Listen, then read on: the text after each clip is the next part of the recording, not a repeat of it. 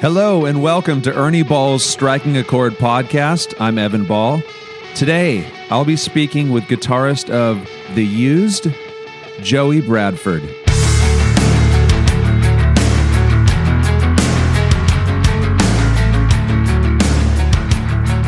Joey Bradford of The Used joins us today. He's got a great story, a really interesting career trajectory, especially for anyone interested in making music their livelihood. When he was just 18, he hit the road to sell merch on the Warped Tour and hasn't looked back since. He knew what he wanted to do and did whatever it took to live it, selling merch, teching, and now he's in the used. So we talk about his path and we get a fascinating behind the scenes look at their last album. Specifically, we look at the high energy, fast paced creative environment and creative process that their longtime pal and producer, John Feldmann, brings to the table. So, without further ado, ladies and gentlemen, Joey Bradford. Joey Bradford, welcome to the podcast. Thank you for having me. Our pleasure. All right. So, you joined The Used in 2018 Yeah. have you known or or listened to the used for a while or what's the relationship to the band historically um, I mean, before I started playing with the guys, I, I did know them vaguely. Uh, I played in a band before called Hell or High Water, and we had toured with the Used. We did a short run. Uh, man, I guess that was like 2011 or 12, way way back when. Um, but we had we had done a short run with them and kind of became buds, and then really vaguely kept in touch with each other, you know, as you do with touring buds. But yeah, I wasn't like close with the guys. I didn't have like a, you know, I didn't call Bert when when it was time. I, you know, I, I ended up coming into the band through Sean, the band's manager, and but yeah, aside from me knowing the guys, I grew up a big fan of the band. So I, I mean, I was at some of their shows when I was in high school, you know, front row, at the show. So oh, that's lot, cool. Yeah, there's a handful of these spots that we've played since I've been in the band. And I'll have kind of those trip out moments where I'm like, dang, I was that kid right there in this exact moment, you know? Yeah. So when did you graduate high school? Uh, 2005. Oh, okay. So yeah, you would have been in that, that early stage. Yeah. Watching dude, the, their, their gigs. Right. Yeah. They were breaking and, you know, back when people were still buying tons of records and going to shows all the time and, you know, all that fun stuff. So I was, I got to watch them on the uh, In Love and Death tour with all their fun production, and that was the first time I'd ever seen a band, a rock band, come out with crazy like all these dummies on stage and this big heart hanging and just like extra stuff that I didn't even realize was part of rock music until I watched the Used do it. So yeah, pretty cool. nuts. Yeah. So when they call you in, is is it a result of that tour you did with them earlier, or was it is it disconnected from that? No, it's pretty I mean, pretty disconnected. I'm sure that had some impact just because we already knew each other and it, it kind of was an icebreaker. But um, I'd kind of found out that there was uh, an opening in the band through through some other random circumstances, and I reached out to our manager Sean and was just like, "Hey, dude, uh, you know, I'm available. I don't know if you're auditioning guys or what the process looks like, but you know, I heard a rumor that the Used might need a guy. I would love to try out. You know, one of my favorite bands. I kind of fit the role. I'm a singer. I play guitar as well as I can. Let's see what happens. Um, and then yeah, he he hit me back a few weeks later and said, "Hey, you want to try out?" And we set a date and and all this stuff. And um, I almost didn't get to make it to my audition in LA. My my daughter was born three days before I auditioned for the band. Oh, and like the three weeks leading up, I was kind of learning the songs and practicing. My wife's like insanely pregnant and we're just you know i'm texting with the guys like hey hopefully i can make it but you know i might not be able to come up i can't leave if my kid is one day old or not born yet so right she ended up she ended up being born she came um, she was a little late but but early enough so we got to spend a few days together and i rushed up to la to try out for the band and came straight home after and you know i hadn't practiced in a week and i was just like well that didn't happen that's not going to work out but it was fun to jam with the guys and and yeah, they called me a couple weeks later, like, you want the job? Like, yes, yes, I do. Wow. Yeah. hectic times. Hectic times. Very, very hectic. I thrive under those. Yeah. Well, hey, at least it was uh, three days after instead of the day of. Yeah. Right. Yeah. Okay. Nice to meet you. I got to go jam. right. So, what was the tryout process like? It was so casual, you know, and it, it's so interesting, you know, for from my career, I've auditioned for some stuff and I've had guys come in and out of bands I've played in, you know, so I'm kind of used to the process. Um, it was interesting coming in with a band that's like, you know, we pretty much had the same guys involved through their whole career. So, uh, you know, coming in and I'm expecting let's play the songs a bunch of times, let's go over ourselves, talk about everything, and it was it was not like that. It was like I walked in with my amp and my pedal board, and they're like, "Okay, cool gear, let's play the songs." And then just like I set up, and then they clicked it off, and we started playing. We played three songs, you know, one time each, and just barely got through the songs. Like it was rough, you know. We didn't weren't communicating, hadn't played be- together before, and that was kind of it. I was like, well, I kind of blew that one, but super chill guys. Love these people. They're you know the sweetest people in the world. A lot of common interests. Like it would be cool, but you know maybe they'll call me to be their guitar tech someday. And that and I left and and yeah. So when I got the call to to come and play with them, I was pleasantly surprised and it's been such an amazing uh, journey thus far they're you know these guys have become my brothers and all of our families hang out and spend time together when we're on tour and yeah it's been been oh, incredible. that's great. Yeah i'd always i'd always think that they'd want to like you know hang out go to dinner or something make sure you're compatible socially yeah you know? it was like so quick. They're just like well you don't seem like a, a punk so. You must have given off good vibes. I guess i guess i did and i am very appreciative of them giving me the the you know the chance to be in their legendary band. It, it sounds like it wasn't exactly a, a peaceful transition of power. Did did this put you in an awkward position um, you know what? I think it helped the situation having me be the guy just because I I knew the last guy and I had a previous relationship with him and I kind of had somewhat of an understanding of the situation that they were in. Ah, So. I kind of just came in with, you know, my mouth shut, my peace sign up. Like, you know, I understand the situation there and I'm just going to try to make it as easy as possible for them to deal with it. So, which is, you know, that's kind of been my role my whole career. Like, I've, I take pride in kind of just being like the vibe tech. You know, I'd say 50% of my, my job title since I've been touring has been like, you know, a therapist and bring the mood up in the room. Like, you know, that's kind of my thing. So I think that was a contributing factor to, you know, the transition. And, and I think they just wanted someone in that wasn't going to be hard to deal with. Yeah Cause there were definitely, there was guys that were way more qualified than I am that shred way harder than I do that, you know, could have gotten the job. So Well, that, and that's why I asked about the like going out to dinner or whatever, because it is such a valuable trait. It's not just who can shred the fastest. It's you know you your lives are so intertwined that you want to make sure you got the chemistry right.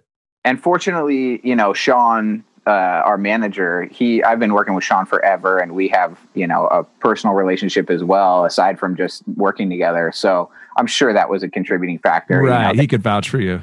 yeah, they've they've had a friendly relationship with him for 20 years, 20 plus years. So Gotcha. Yeah. All right. So where did you grow up? um, I grew up here in in Vista, California, just a, a little town in North San Diego, and uh, yeah, it's just kind of gave me an opportunity to be away from the water enough to where I wasn't engulfed in surfing and and close enough to LA and San Diego to where I you know got to play with some really talented people growing up. But yeah, it's just a, just a little chill town. Kind of no one really knows about it, and we're tucked away in between some other cool cities. And it's it's beautiful out here, though. I have a home here with my wife and and kid now, and uh, my recording studio's on our property, and you know we kind of get a lot of creative people coming through in the studio, and we've created a nice little compound situation down here. It's cool. Yeah, that's it. You know what? I'm just remembering. I did a podcast with Eric Wilson of Sublime. I think he might be in your area. He mentioned Sublime playing on his porch, sort of Eric, rural San Diego. Yeah, yeah. Eric Eric was just down the street from me. Yeah, he's um, a buddy of mine, Dakota Rasick, was you know his one of his guitar wizard guys that's worked with them forever. But but yeah, he's he's just down the street. We've definitely done like the gear trading thing, and you know, come check out my spot. Come check out my spot. But yeah, Yeah. that guy's a legend. He's got a cool place too. Stunning view too. Got this deck that just oversees. You know, it's like a 360 view almost. Are you in that kind of setting too? Uh, yeah, yeah, we're in. Uh, it's kind of in the country, so I'm, you know, where we're at on our property is kind of in a little valley, and we have, you know, it's like a four acre spot surrounded by some nature preserve. So it's it's this epic little gem um, of a quiet space. It kind of feels like you're in Montana, you know, but we're 15 minutes from the beach. So that's awesome. Yeah. And city if you want it, right? You're not too Yeah, far from San. Diego. Yeah. exactly. So everything's pretty close, but far enough away to where we have this little quiet Zen den out here. So you grew up there. Uh, when does guitar come into the picture? Uh, when I got into to middle school, I think about sixth grade is when I I saw some of my friends starting to play guitar. You know, I grew up playing sports, and you know, I got into to playing music. I played like clarinet was my first thing. I got obsessed with that and tried to tried to get really good at classical music and all that. And then just into middle school, it was kind of like, all right, I'm a grown up now. What do grown ups do? You know, so so uh, that's when I picked up a guitar for the first time, and it was kind of had a lot to do with my older brother. My brother's five years older than me, and you know, growing up, we were super competitive. So anything he would decide was his new interest, I like kind of just would swoop it, right? Like, Mhm. okay, well, this is what I do now, and I need to thrive to be as good or better than you at whatever you do, you know, stupid brother stuff. But that honestly got me really, really into wanting to be a guitar player. And and then I became a bass player for a long time. But yeah, it was it was getting into punk rock music and the idea of just picking up a guitar and you know getting to play power chords and getting to write a song really really quick. I've always been a songwriter more than like you know i need to be a riff dominator. So i really quickly was like all right let's get into power chords. Let's figure out how to make this thing. Give me a template so i can write some lyrics and sing some shit you know? So Sure. you know Yeah. bands like like blink 182 was san diego royalty. So especially at that time in my life i was like i need to learn every enema of the state riff and i need to become the yeah. guitar player for blink 182 one day so Yeah. And there were they Poway? Is that close to you? it's pretty close yeah Yeah. yeah, that which also pretty much north county so you know Yeah. all of the little cities in san diego are about 20 minutes away from each other but but yeah i mean they the lyrics of their songs are referencing like you know the places i go to eat and hang out with my friends so they had a huge impact on all of my friends growing up and that's what we did i mean when i was in high school my first proper band was a pop punk band you know we i'm sure we covered blink songs and we covered starting line songs and rufio whatever we could do but pop punk was kind of that was my introduction Well, it is such a good entry point too if people have the passion for it because it's it's accessible. I mean, like you said, Yeah. you can you can get these power chords down and and kind of get up to speed pretty quick and and be playing. Yeah, I love my brother was always such and he still is, but he's been such an incredible songwriter my whole life. And he, you know, he didn't he wasn't this amazing guitar player, amazing bass player. He was just pretty mediocre, but he was coming home and writing these songs that were so good. And it was like I watched it and and you know, kind of compartmentalize what's important. Like, dang, he's writing songs that are catchy and stuck in my head. And he can't really even play this thing. So if I can get halfway decent at the guitar and write songs as good as he can, like I might be able to do this, you know. And maybe that's giving myself too much credit when I was that young. I don't think I was thinking that far ahead, but but I think I was just like influenced watching people around me able to write really good songs without having to spend 10 years practicing how to play the guitar first, you know. So Well, that's probably a big advantage having a brother 5 years older that you're looking up to and wanting to sort of keep pace with because that's I mean that's that's a decent age gap, but you, that, Oh, you're probably getting pulled ahead pretty pretty hard having that sort of role model. Yeah. So he was feeding me music. You know, my I didn't find out till later in life that my my parents were actually, you know, pretty pretty big into music when they were growing up.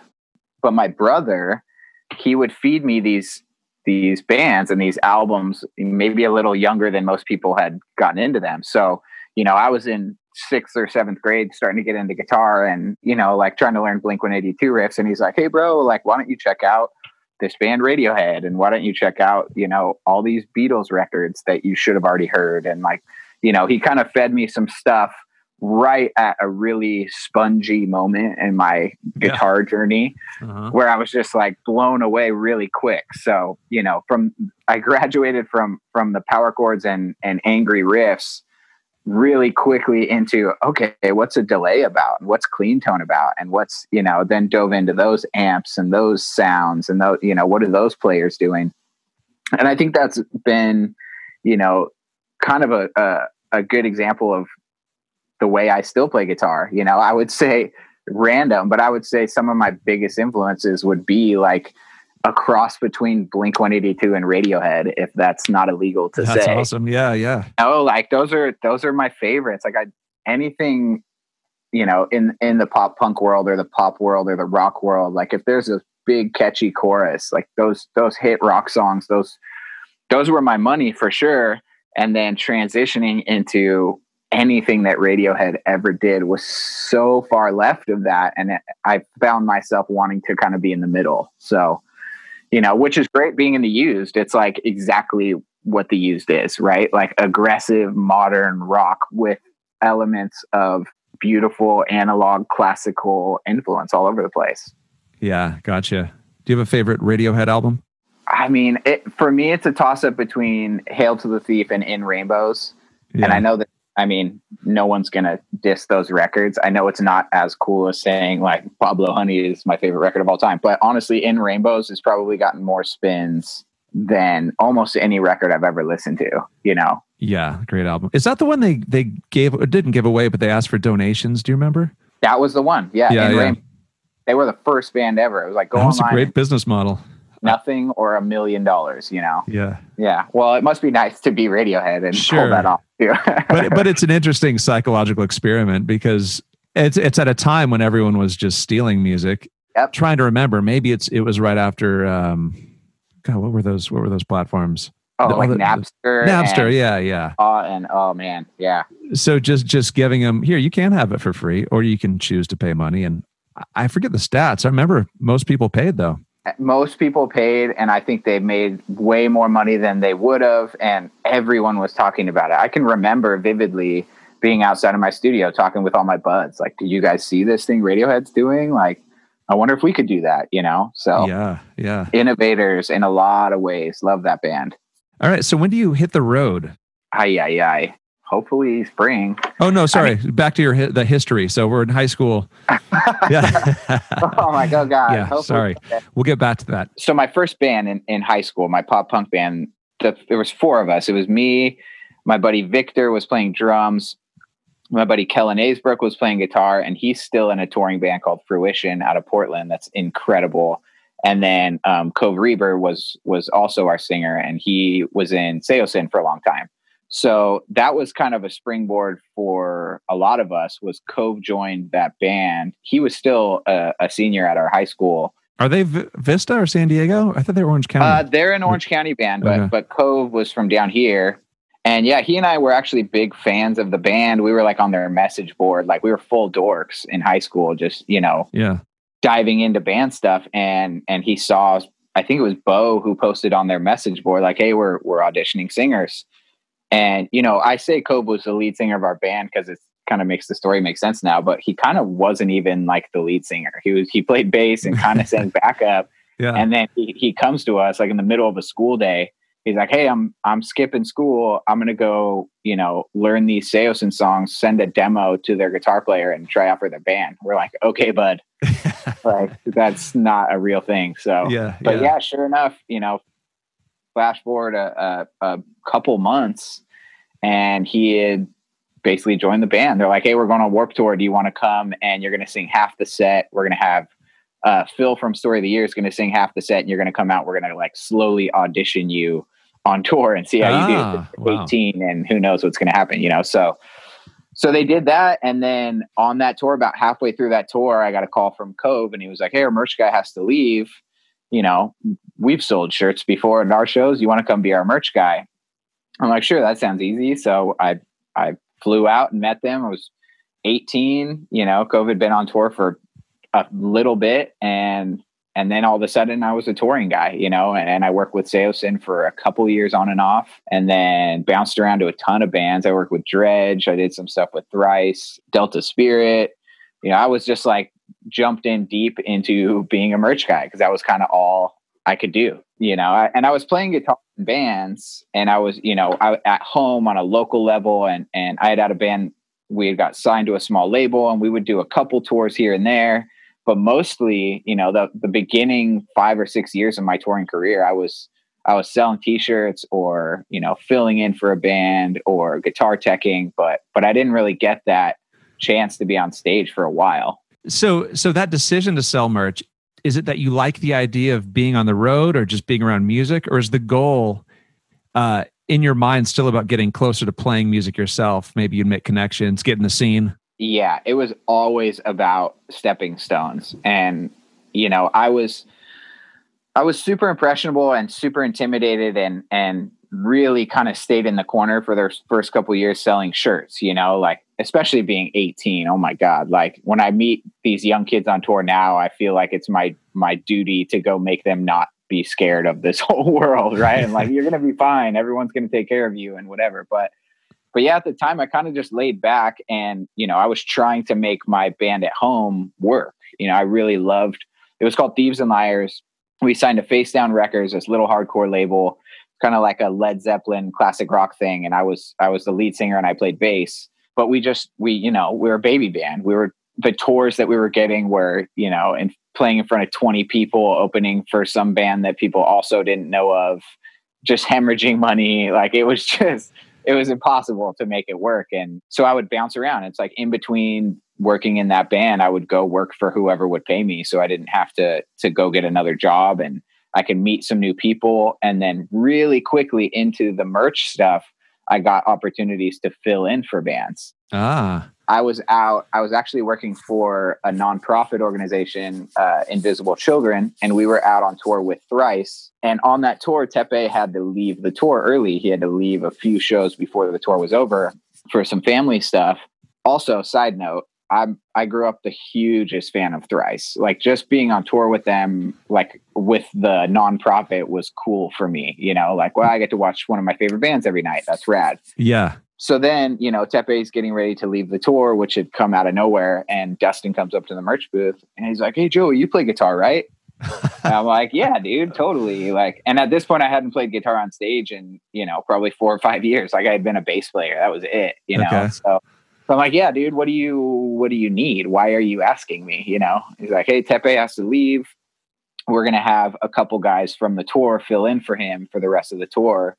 You know, would you be down to learn five songs and and play guitar for the rest of the tour? I'm like, yeah, dude. Uh, yeah. yeah, of course. You know, and he walks away, and I'm just like, oh my god, what did I do? Like, I I can't do this shit. You know, so but real quick after after the show was over, you know, hopped on the bus, went into the back lounge with Teppei, you know, he hands me his Black Beauty. That's like, to me, that was such a legendary guitar. It was in their old music videos. And I had grown up watching him play this guitar on, you know, through my computer and TV. So he hands me that guitar and he starts showing me these riffs that, you know, I secretly kind of already know from sitting in my bedroom growing up. And yeah, he was just like, "Oh, you'll be fine. It's super easy. Here you go. Here's the riffs." And and then left. And I'm sitting there going, "Dude, this is not easy. You know, like you've been playing these your whole life. I get it, but please, like, I that was the first time I ever had to do any sort of tapping riff. I remember like, oh, here we go. This is my Van Halen moment. I've never done this, so let's see if it works. But uh, but yeah, I had I had 48 hours and I sat in a hotel room to learn the five songs and and then jumped on stage. First show was in Colorado Springs. What was the first show like? I can like vividly remember it. I was so terrified before we walked on stage. And it was me and, and two of the guys from Deer Hunter that played the rest of the set. But I had the first chunk. So it was like I had to open the show and the whole thing. And oh my God. That's terrified, crazy. Awesome. It was the coolest experience. Everything went over really well. You know, by the fourth show, I was like sneaking in some harmonies on the mic and like yeah. I was like, okay, I'm in now. And that kind of honestly, that moment, that that opportunity, that was when I really had a fire under my ass to to make this happen. I was like, okay. Yeah, I bet. Yeah, I need to to figure out, you know, who needs a guy or how can I start a band or what's what's the move, you know, and and from touring for a little bit, I had start to started to collect some connections and some people that could help me out. That's crazy. So you put your time in. You never know when you're going to get the payoff or if it'll happen, oh but but eventually uh, those connections surfaced and and you took advantage. Hey, wh- what's road life like in general for a merch guy? It's busy, busy, busy days. You know, uh, my life was wild. I, it's crazy thinking back to it because I did so many club tours, but the only things I can remember are all the festival tours. You know, like I did Warped Tour a few times, and that was grueling like that i you know this last time this last warped tour when we were out with the Used and i was you know playing and had kind of this plush life there were certain days where I would go out when it was real hot and I would go bring water to the merch guys and like go sit down and talk with some of them. Like you're gonna get through this, you know. Those are brutal days. It's it's hot and humid in most of those dates and dude long what days. What a life. Yeah. I remember waking up, you know, you had to be ready to go by 7 a.m. with your tent and all your merch to get your merch spot at the festival. So 7 a.m. we're up, we get the spot, we set up, you know, it takes a couple hours to set everything up. I was working for Saosin on those tours, so they were selling tons of merch, you know, the young kids coming up and so yeah, so the setup took forever, and then all right, doors are at ten thirty, and by the time you know eight or nine p.m. rolls around and the day's over, like that's when I'm finally getting a break, and then you got to break it down, and then uh, everyone's partying, so it's like okay, well, I want to be social and hang out and do that thing, so you know, six thirty a.m. till one or two a.m. every day for eight weeks. Are you on their bus? Yeah, we were. yeah. I had a bus, fortunately, which was nice. So I was on on the bus with the band, but but you don't interact with with anyone you know there was the five years that i sold merch there was almost this like invisible wall between the merch guys and that whole world and even like the guitar techs and the tour managers. And it was just kind of like two different worlds because you didn't see each other. Yeah you yeah. know and even on club tours like merch guy okay go load in through the front door and where the merch is and you hang out there and, and everyone else is backstage. Yeah, and I remember when I when I was a guitar tech, when I jumped into guitar teching, it was like, oh man, I haven't even seen where merch is sold or where the merch guy is ever on this tour. You know, it, it, things I didn't think about previously, but yeah, but it's been awesome. I mean, I I feel so um, blessed to have been able to do so many different jobs in this industry. You know, I I tour managed for a little bit. I sold merch. I guitar teched for a while. Sang off stage for some bands. Like I've just kind of done whatever it takes to to continue to be in this industry. And and now I'm to a point to where you know all of the people kind of running the show are my peers and people that have come up with me over the last 15 years on tour. And even people i was selling t-shirts next to are now you know working at labels or management firms or um, you know or guitar companies or whatever it is you know? That's awesome. Yeah. I, I would think eh, doing those long days at the merch table that's got to be so motivating for you to like did you want to get home and work on your own band Oh my uh, god! like, Dude, no, I want to be up on that stage. Guitar teching was almost worse oh. because you you get that short moment every day where you do get to play guitar on a stage, you know. But it was such a just the tip moment where it's like, all right, everything sounds good, and there's all these people fired up and ready to be entertained. Here's your guitar, go have fun. Yeah, yeah. I've always been the guy too. Like even when I was teching or whatever, like I'll, I'll weasel my way in. You know, like I filled in for uh, a band called A Static Lullaby a few years back. They had done a, a, reunion tour. They were a band active in the early 2000s. And I was on a tour. I was guitar teching for Atreyu. And uh, I was walking by a couple buds that were just having a random conversation. And I heard, you know, blah, blah, blah. Yeah, we need a bass player, but we'll figure it out. And I'm like, oh, I'll play bass. What are you talking about?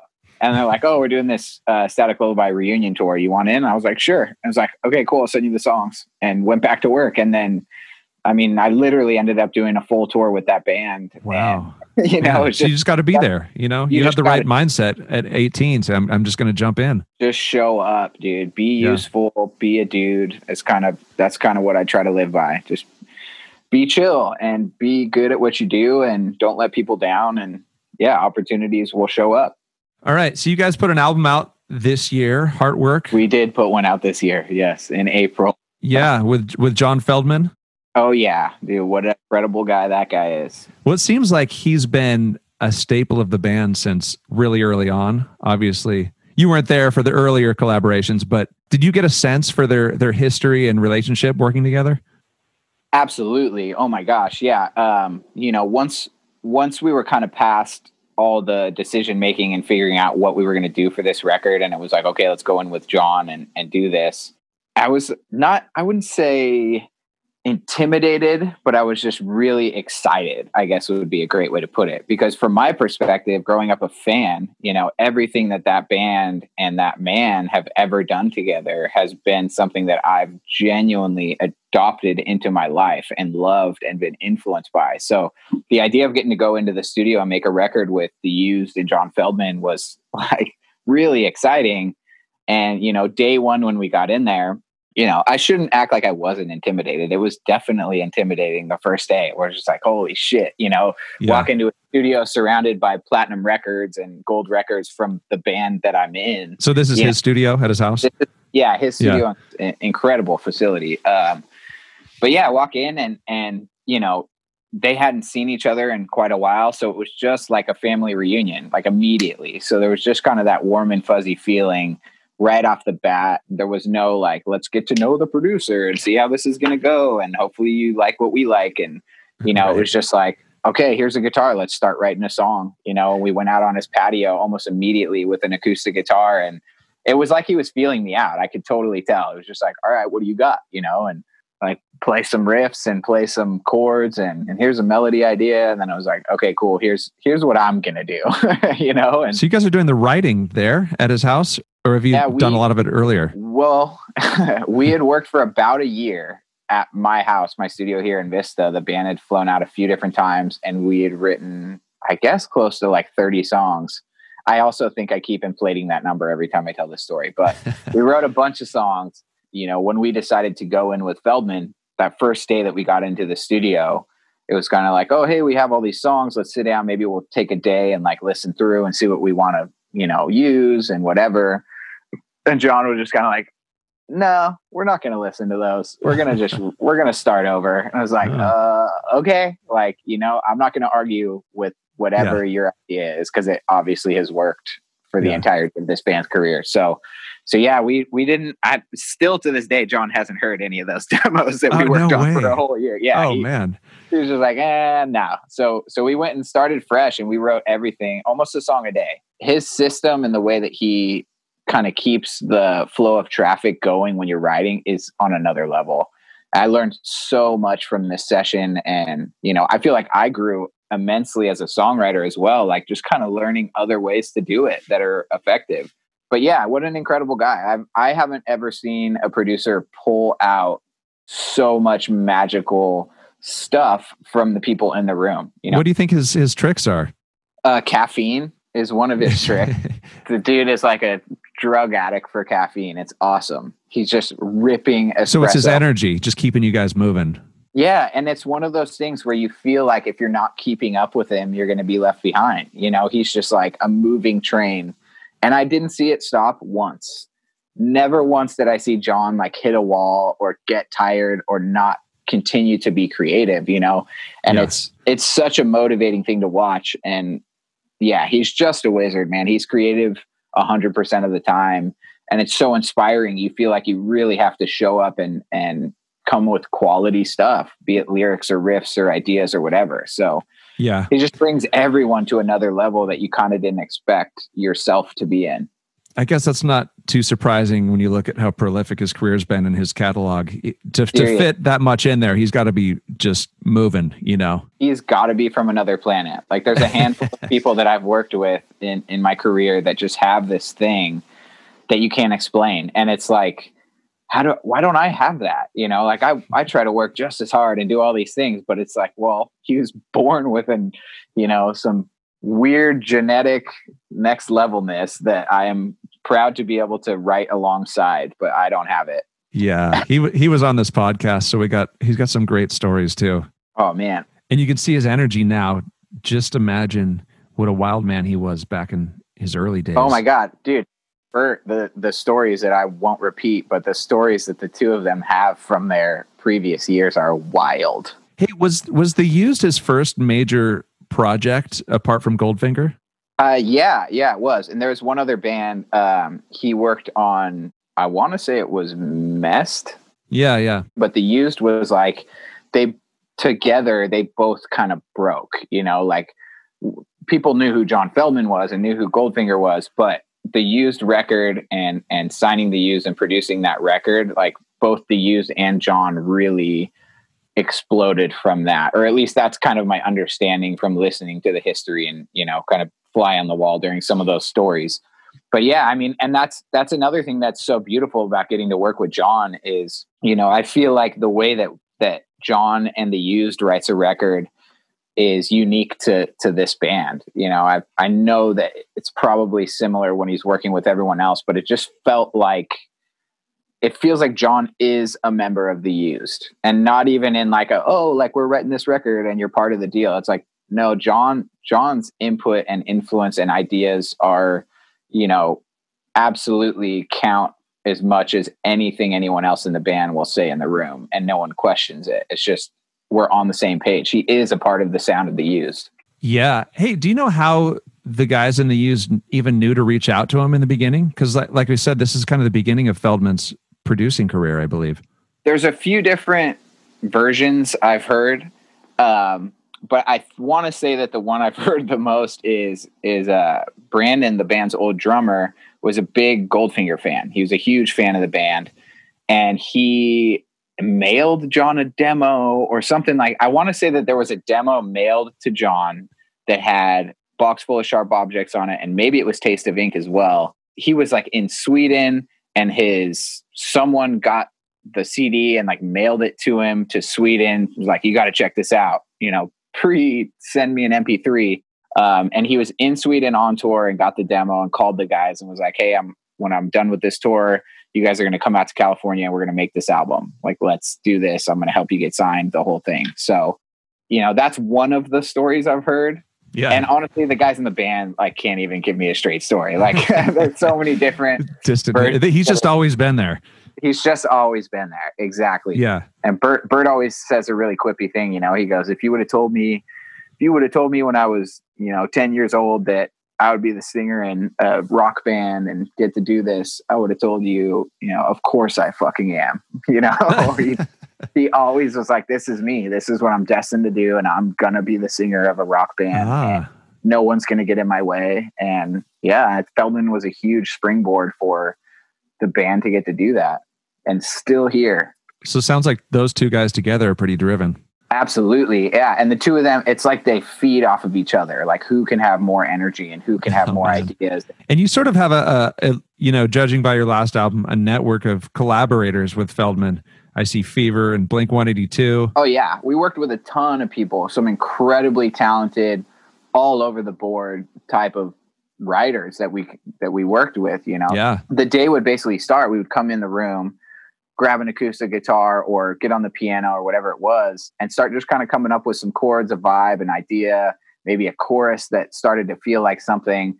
And then generally around that time, um, whoever we were going to do the co-write with that day would show up, kind of jump into where we wherever we were at with the song. And it was such a cool thing. You know, I hadn't hadn't done a ton of co-writing with my own band. I've I've done co-writes with other bands where I've come into the room and helped them write a song, but but getting to have these resources and these incredibly talented people come into the room and kind of start to you know throw ideas at us while we're writing the song it was so helpful and and so creative and i think we came up with some you know some beautiful portraits of the lyrics that bert was you know really wanting to get across but so cool i mean we work with people like uh we work with this this woman simon wilcox who is again, she's very much like Feldmann, where it's like you couldn't have been born on this planet. Like everything that comes out of your mouth is, it seems like the stroke of a paintbrush. Like how how are you so full of incredibly intuitive lyrical and melody ideas? You wow. know, yeah. We finished with with her, and it was like, oh, what have you know? What has Simon now done? What's her big credits? Because she's so insane. She has to have worked with some incredible people. And it was like, oh yeah, she's you know she's worked with Sia and she's worked with Kanye, and we're just like, what the hell? Like that's insane, you know. And now the yeah. used so. Wow. Uh, but all over the place. I mean, some of these young, young kids, younger kids coming up that would walk in the room with ideas that never in a million years we would have thought would make sense with the use. But once we would kind of flesh them out and start to turn it into what our band is, it was like, oh, we wouldn't have, you know, I don't think that we would have come up with that on our own without some of these weird ideas being thrown at us and then us molding it into what the band is. So these are just guys that Feldmann has on his Rolodex, maybe younger bands, and he just knows their their idea sparkers and brings them in. Absolutely, exactly. So that was like it was almost every day when we were writing the record there was someone new. Like there was only a couple people that we worked with more than one time. But yeah, it was always like, oh, there's you know, there's this kid that I think you would be awesome to to work with. Let's see what happens. Bring him in." And then it's like, "Oh, this dude's awesome." And then we start looking up some of these artists. They're like, "Oh, you're like a huge artist. We're just getting old." Right. but uh, but yeah, no, it was it was incredible. I mean, um, we work with this this dude JP Clark, who is amazing songwriter, and he's worked with tons of artists. Uh, we work with Fem on a track, and she was incredible to work with. You know, Mark Hoppus, we worked with a couple songs with him, and those turned out insanely awesome. And that yeah. was a really cool thing for me, you know, having grown up in San Diego as like a Blink kid, you know, and then being in Feldmann's studio with the Used, writing a song with Mark and Travis. So like, oh, I bet. So is that, is that kind of deal where you you'll have a pre-existing song and Feldman will say, "Hey, that that would be cool if you split those verses up with Mark Hoppus. He'd be a good guy." You know what? It was it was even before that. Like we would we really really really were writing a song a day. So like we would start the song writer would show up to to contribute with us and bounce ideas off. And you know by the early afternoon late afternoon the song was almost finished. Oh so mark hoppus is there from the inception of, of the songwriting yeah, yeah. process with He's you. showing up showing up uh, you know at, at 1 p.m when we were getting there also. And it was like all right here's here's the first couple chord ideas we have. And he would be like oh cool. I have have this idea in that vein. Maybe we could add this. And it's like oh that's that's cool. Let's take part of your idea put it in with this. And you know, before you blink, there's kind of the bones, there's structure of, you know, something that we can lay some melody and lyrics over. But I was I was extremely impressed with Mark and so stoked to work with him. He's just very creative, like insanely creative ideas, deeper shit than I expected to come out of Mark Hoppus, you know, from Blink 182. But he's he's an incredibly smart dude, a sweet man, and and yeah, we wrote two songs with him we wrote the lighthouse with him which is one of my favorite songs on the record. And um, that was actually a really cool experience too because that was you know we were kind of halfway through another song. We took a lunch break and i was just sitting in the control room with an acoustic guitar just playing this random riff kind of over and over again. And feldmann walks in the room. He's like oh that's cool. Let's record that real quick. So i jumped in the room. Mike's already set up. Record this one riff.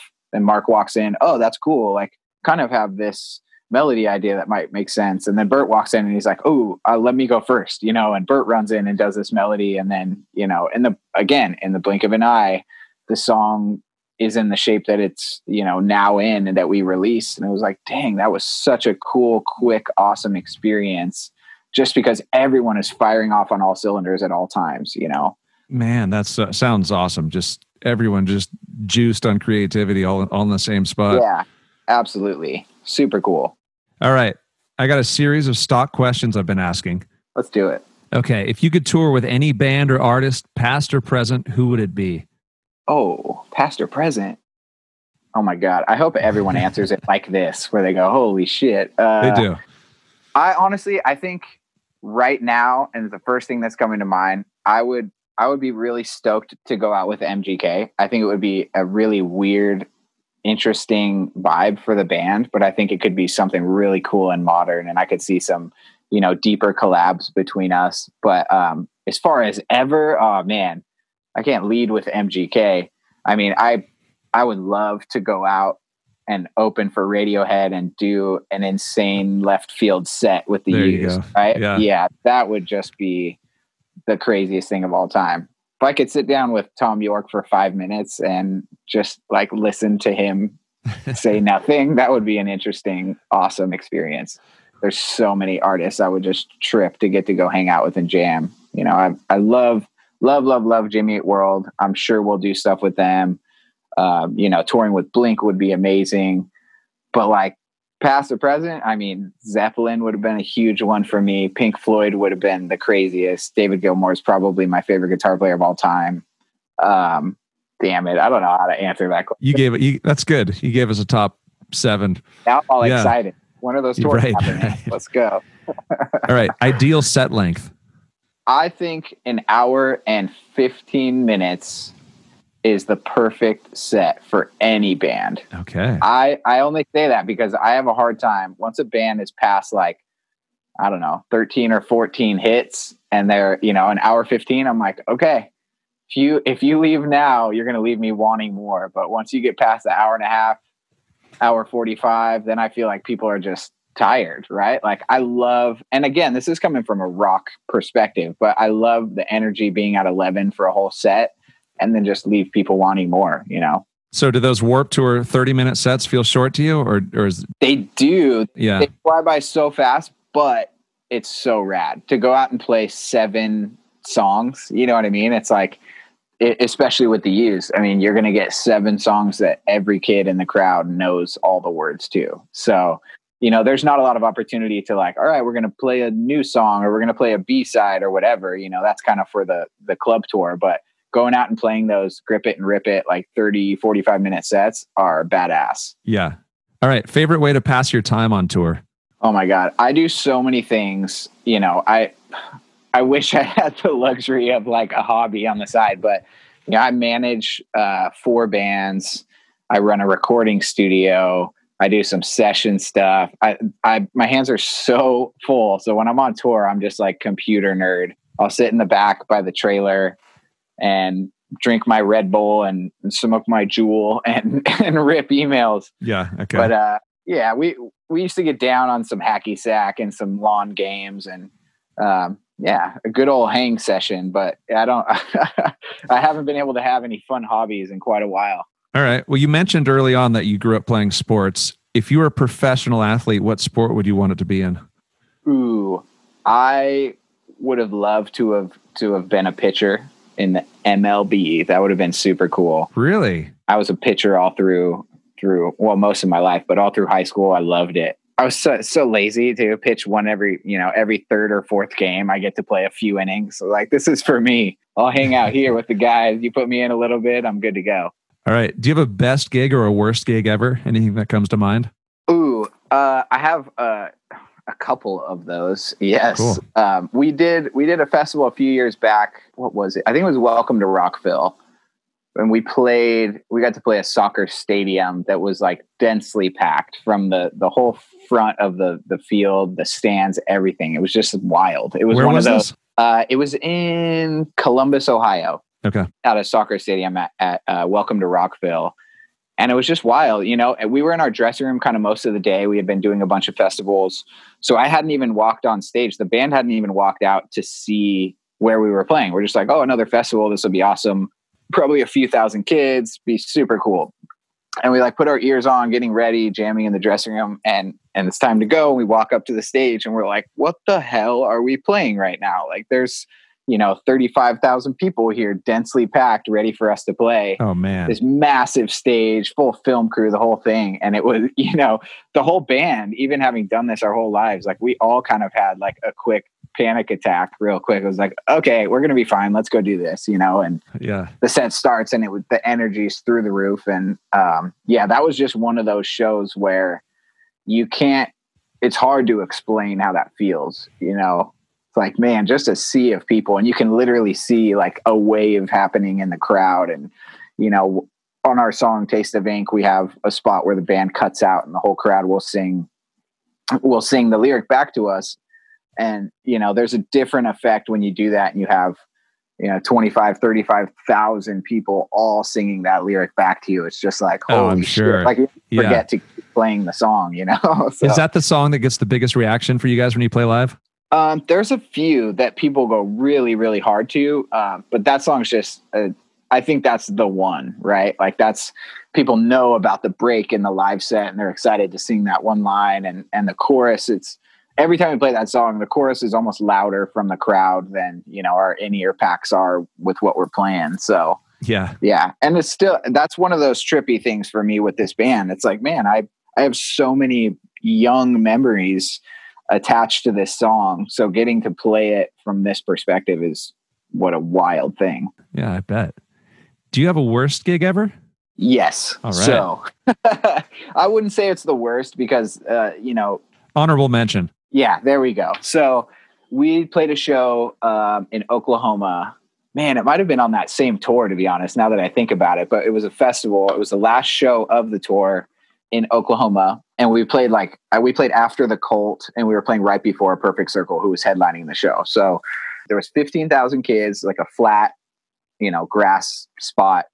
And we're on song two or three of the set, like halfway through the song, and my guitar cuts out, just gone, nothing, no guitar. And I'm the only guitar player in the band. So, you know, at this point, it's like, oh, cool. The drums and the bass and the vocals are continuing to go in front of all these people, and there's no guitar. And I'm like, you know, looking around at everything my pedal board, my heads, my guitar tech's freaking out, running all over the stage. It's now long enough to where our drum tech runs over from the other side of the stage. He's trying to figure out what's going on.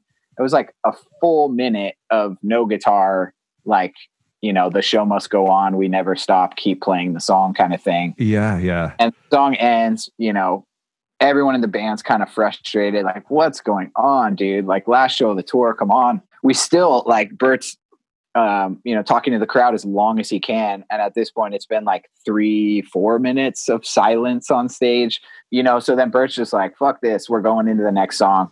So he just starts singing Taste of Ink, which is our, you know, the song. He's just like, I don't care. We don't need the music. You guys know the song, right? And just start singing it. And at that point, I took my guitar off and set it down, and I got on the mic, and Bert and I just wailed that whole song a cappella, like as loud as we could. And the whole crowd was singing back to us. It it turned from like this is my nightmare to this may be the coolest moment in the band so far, you know. So I wouldn't call it the worst show ever, but it was like, holy crap, how could this have gone wrong in front of so many people? And it felt like, you know, how unprofessional. And then for Bert to have the mind space to just say, you know what, we're here to entertain these people. They don't give a shit if there's guitar. They want to hear the song. Let's go, you know, and it turned into a really special moment. So that's awesome. You did it. Yeah. What's the phrase? Turn lemons into lemonade? Absolutely. Yeah. There was plenty of sugar in the lemonade. It tasted delightful. Fantastic.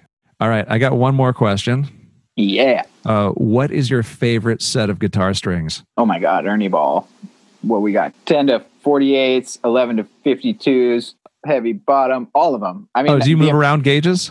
I move around gauges. I play six different tunings live with this band. Ah, six dang. different guitars. Yeah.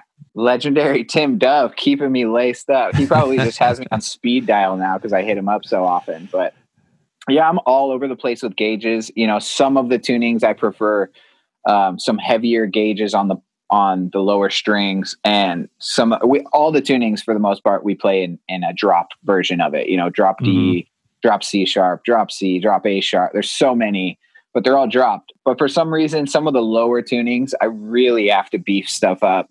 And you know, with like drop D, I can play a somewhat standard gauge set of strings and still feels really good on the guitar. But yeah, these new Ernie Ball Music Man Stingray RSs that I am now exclusively playing have also. Oh, I didn't get the memo. You're playing a Stingray, huh?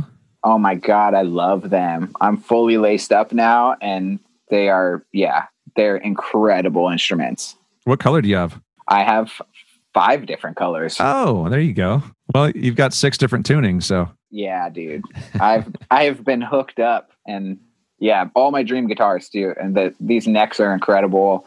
I got the uh, you know, the block pearl inlays on all of them. All of them have matching oh, headstocks. Yeah. White. I got a couple black.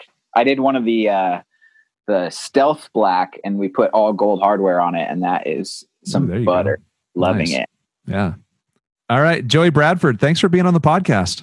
Dude, appreciate you having me. Love it. Thanks for tuning in to Striking a Chord, an Ernie Ball podcast. And thanks to Joey Bradford for sharing his story. If you'd like to contact us, please email strikingachord at ernieball.com.